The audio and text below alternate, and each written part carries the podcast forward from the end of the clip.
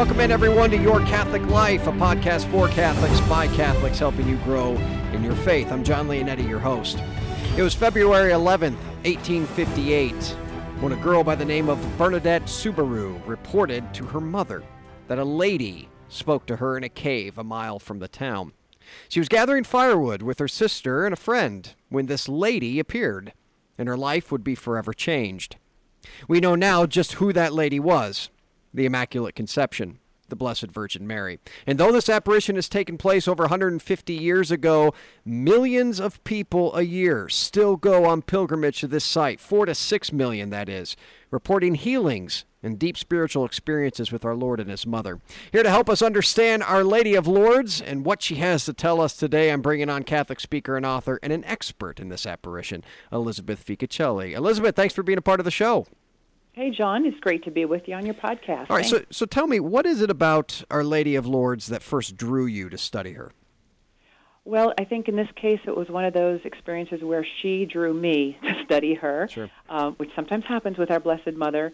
Uh, but I had been approached uh, by one of my publishers, Paulist Press, to uh, consider writing a book to commemorate the 150th anniversary of these apparitions, which, by the way, took place in 2008. That was the anniversary year.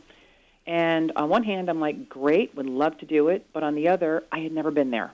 And so the only thing I knew about Lourdes was maybe like from the Song of Bernadette, you know, this little girl and, and the visions in the grotto. Um, but I thought, how can I realistically write a book on Lourdes if I've never stepped foot on that, you know, in, in that pilgrim site? And I said, let me take this one to prayer. And I prayed, did a little research. Um, in the meantime, thought, if God's going to open this door, I'll get my passport. Did that, had that all ready to go. And God did begin opening doors. He showed me that some news was breaking in Lourdes that was going to affect how miracles were um, being uh, looked at by the church. That was like making headlines all over the world that particular month that I was doing the research.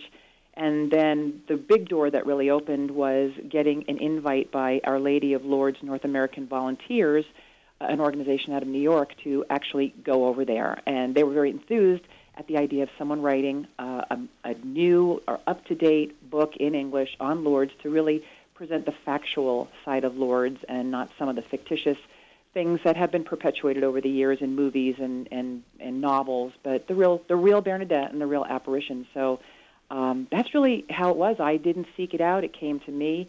Uh, but it has been a fascinating journey to go over there as a pilgrim, as an investigative journalist, and learn so much about the apparitions of Lourdes that I had not known before. Well, take me back to the moment Bernadette first saw Our Lady. All right, she went home. She told her mother. What happened next?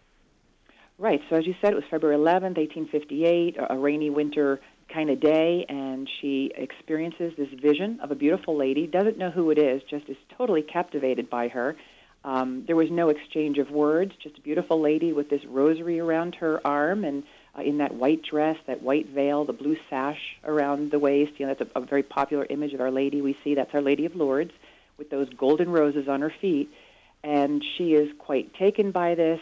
When she goes home to tell her parents, they don't believe her. Hmm. You know, and this is one of those things, Jon, about you know, sometimes we look back at these events, something like Lourdes, and we think, what a charming story. A little girl sees, you know, the Blessed Mother in the grotto, and everybody believes and everybody's excited. Well, that's not usually how it goes down. Usually, visionaries are, you know, questioned. There's a lot of skepticism, even a lot of pressure. And the big reason that her parents didn't believe her, well, it's kind of like a, you know, if if, if our own kids came home and said, "I saw, you know, an angel or the mother or the or Jesus," you know, you, you you you maybe you think about that a little bit, you doubt it a little bit. But the real reason I think for her parents is it was a very dangerous time for the church in France Hmm. because of the big secular revolution that was going on, and the church was being persecuted. And things like people claiming apparitions was not something you, you didn't want to draw attention to yourself. You didn't want the police involved. And so they really tried to talk her out of it. And, and this is where you begin to see the real um, faith of this child. And she was a child. She was 14 years old. That's very young. And yet she would stay firm to, you know, her belief that she was seeing something. She was receiving these messages. And despite the parents, despite even the clergy saying, no, this can't be, and pressuring her, and then, of course, the police threatening her to throw her in jail, Really? still still remains true. She she just feels that this is absolutely happening and that she needs to um, keep returning to the grotto. I'm talking to Elizabeth Ficocelli right now, an expert in uh, the apparition of Our Lady of Lourdes. Um, what what was it? Who was it then that came to her defense? Who was it that said, "I believe you"? Well, there were a handful of people in the town. They they tended to be women and and other young people at first. Uh, the, the very first people I think that believed her were a couple of uh, wealthy women, and they were the ones that convinced Bernadette's parents to let Bernadette return to the grotto because it was up to the parents they would have forbidden her ever to step foot back there. Wow. Um, so it was people like that that began to believe, and you know, the more um, people gathered at that grotto, the more convinced everybody became that this was true, that this was a heavenly visitor, um, and and people began to believe it was the Blessed Mother that had come to France to rescue France from its persecution, from its waywardness. It was becoming such a secularized nation, and it had been such a strong Catholic nation prior to this and they thought help was finally coming to the Catholic Church. And um, but really, the the turning point of all of it, which would finally get the clergy to get on board, was in the 16th of the 18 apparitions. So it's almost at the end of this event, hmm. where Our Lady will actually reveal her name as the Immaculate Conception. And because this had just been um, promulgated as a, doc- a dogma, actually, just like four years earlier, this is when the priests believe because they know there is no possible way this little 14 year old girl who was poorly catechized, not super bright, that she would ever know this brand new theology that had just been, you know, proposed by the church. But Our Lady was coming to confirm that dogma, and that's what then finally the church begins to believe. But through all of it, Bernadette remained faithful. What kind of sufferings did she go through besides people doubting her? Was that was that really it? Well, the first part of it was the doubting, the skepticism, people taunting her like you're just trying to get attention, you know, so the disbelief.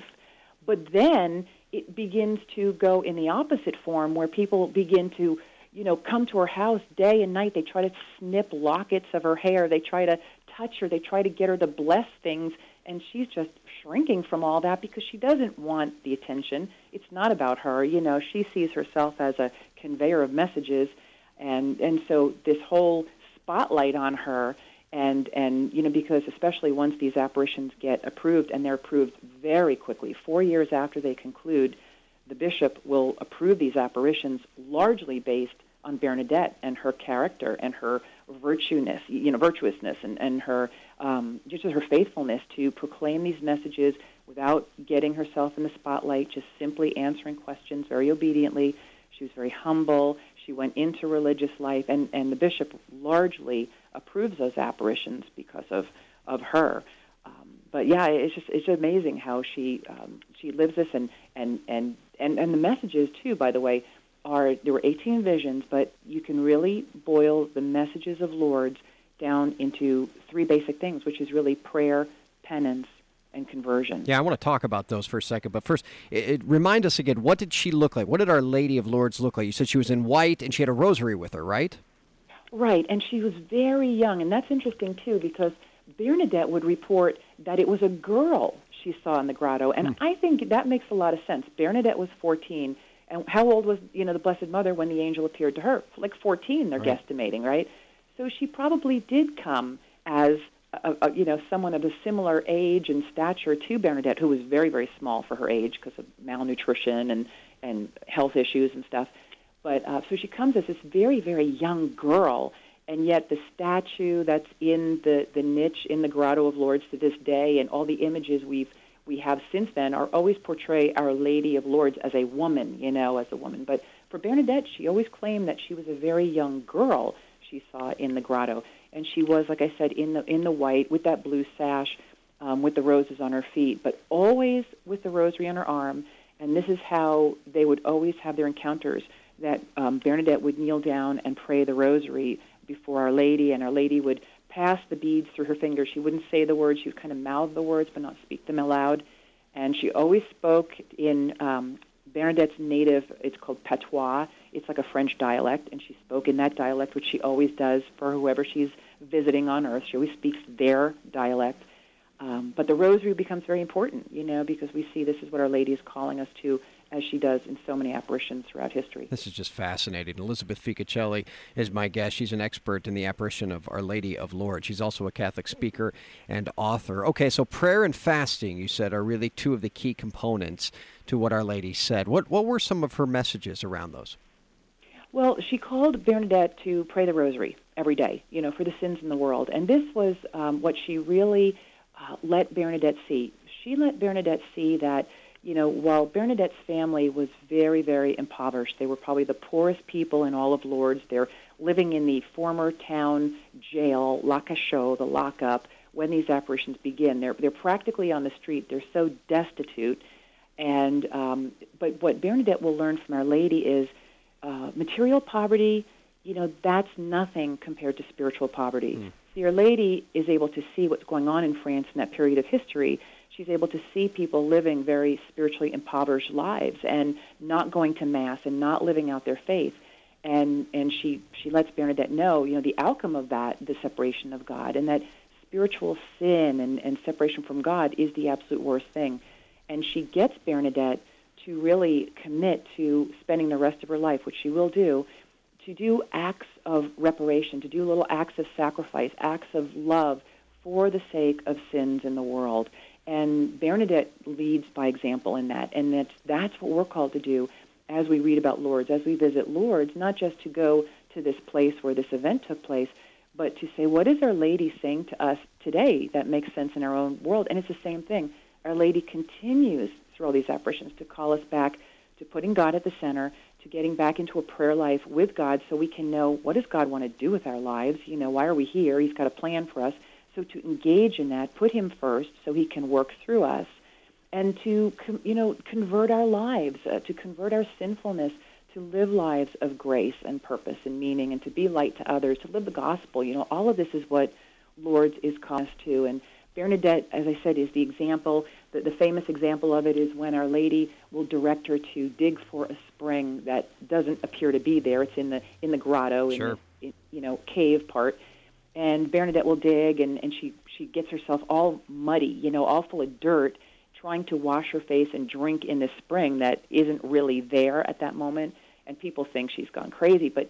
Um, you know, she kisses the ground, and this ground too. You have to keep in mind, Jon. This was a place where farmers used to bring their pigs to water them, wow. and so you know, pigs are dirty. So this was not a clean place. You know, this was not this pretty place. This was a real dump, and and here she is kissing the ground as an act of reparation for sins in the world. And of course, we know the story the spring will come and, and wonderful things. Four to six million people still there today and uh, gather some of that healing water. Uh, have they studied where this water is coming from? Is there any scientific explanation? Well, you know, and that's the funny thing because there are mountain towns like Lourdes. Lourdes is down in the Pyrenees Mountains, very south part of, of France. Um, and so there are these spas in uh, natural spas in that part of France where people used to go for their health, you know. But the interesting thing is, when the spring was uncovered and within 24 hours miracles are reported, the mayor got all excited. You know, here the mayor's thinking, oh, tourism, you know, he's like thinking money. he had the water scientifically tested, and guess what? There was nothing unique about the water. There was no healing properties, no chemicals that would make it conducive to being a legitimate spa like there were not far from Lourdes. And so that's kind of the irony. But yet, all these healings would take place. And what Bernadette would tell the people is the healing doesn't lie in the water. The healing lies in the faith of, of the user of the water. You know, and, and yet we look at these these healings, these cures, these conversions that have happened over the years, and and there are, are several. And you know, there's several that have actually gone through the whole process, which is a very detailed, long process that few people are willing to actually invest their time and money to go through. But there are countless stories of people who have been um, healed or changed or found their answers through Lourdes water, whether it was actually over in Lourdes or whether it was, you know, Lourdes sends water out, you know, around the world. So using Lourdes water that, you know, you have gotten even in remote locations, it, it has amazing um, effects on people. Uh, Elizabeth Ficocelli is my guest here on Your Catholic Life. Um, personal miracles maybe you've experienced there.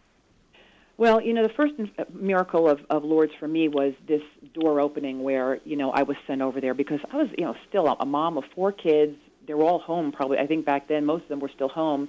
You know, I wasn't in a lifestyle to just, oh, I'll just jump on a plane and jet on over to Europe, you know, to write a book. And yet God made that process so easy. That was absolutely my first miracle. Hmm.